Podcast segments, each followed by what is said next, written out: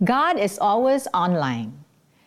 Naranasan mo na bang makipag-online meeting pero naka-off cam yung kausap mo?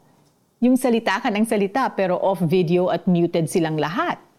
Hindi mo alam kung nandyan at nakikinig ba talaga sila. It happens. Nag-join meeting si friend pero kaya pala hindi nagbubukas ng camera is because she's busy doing something else.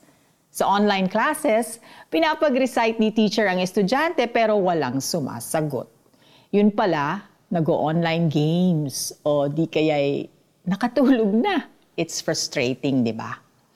Some of us also feel that way kapag may hinihingi tayo kay God at ang tagal niyang sumagot.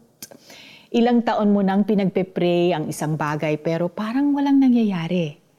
Pakiramdam mo tuloy, wala talaga siya sa harap mo at busy siya sa ibang bagay. Is he really listening? Let's find assurance from the testimony of the writer of Psalm 66 verse 19. Sabi niya, Tunay akong dininig ng Diyos. Sa aking dalangin, ako ay sinagot. God is listening to our prayers and He is orchestrating situations in our favor huwag nating akalain na wala siyang ginagawa dahil sa totoo, meron.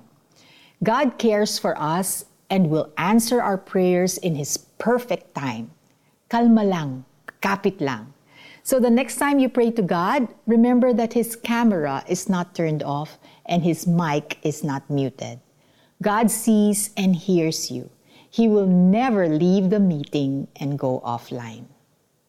Manalangin tayo. Dear Heavenly Father, you know everything, our deepest thoughts, our needs, and even our wants. Kapag kami ay naiinip, bigyan ninyo kami ng mas malakas na pananalig. Kahit hindi namin nakikita, kayo ay kumikilos para sa amin. Sa ngalan ni Jesus, Amen. So, paano natin na-apply to? Mamayang gabi sa iyong pagdarasal, believe that the Lord is present with you. Isipin mong nasa harap mo siya you'll see the huge difference sa prayer time mo kapag ginawa mo ito. Ngunit tunay akong dininig ng Diyos sa aking dalangin, ako ay sinagot. Mga awit 66 verse 19. This is Felici Pangilinan Buizan saying, Have a conversation with God today.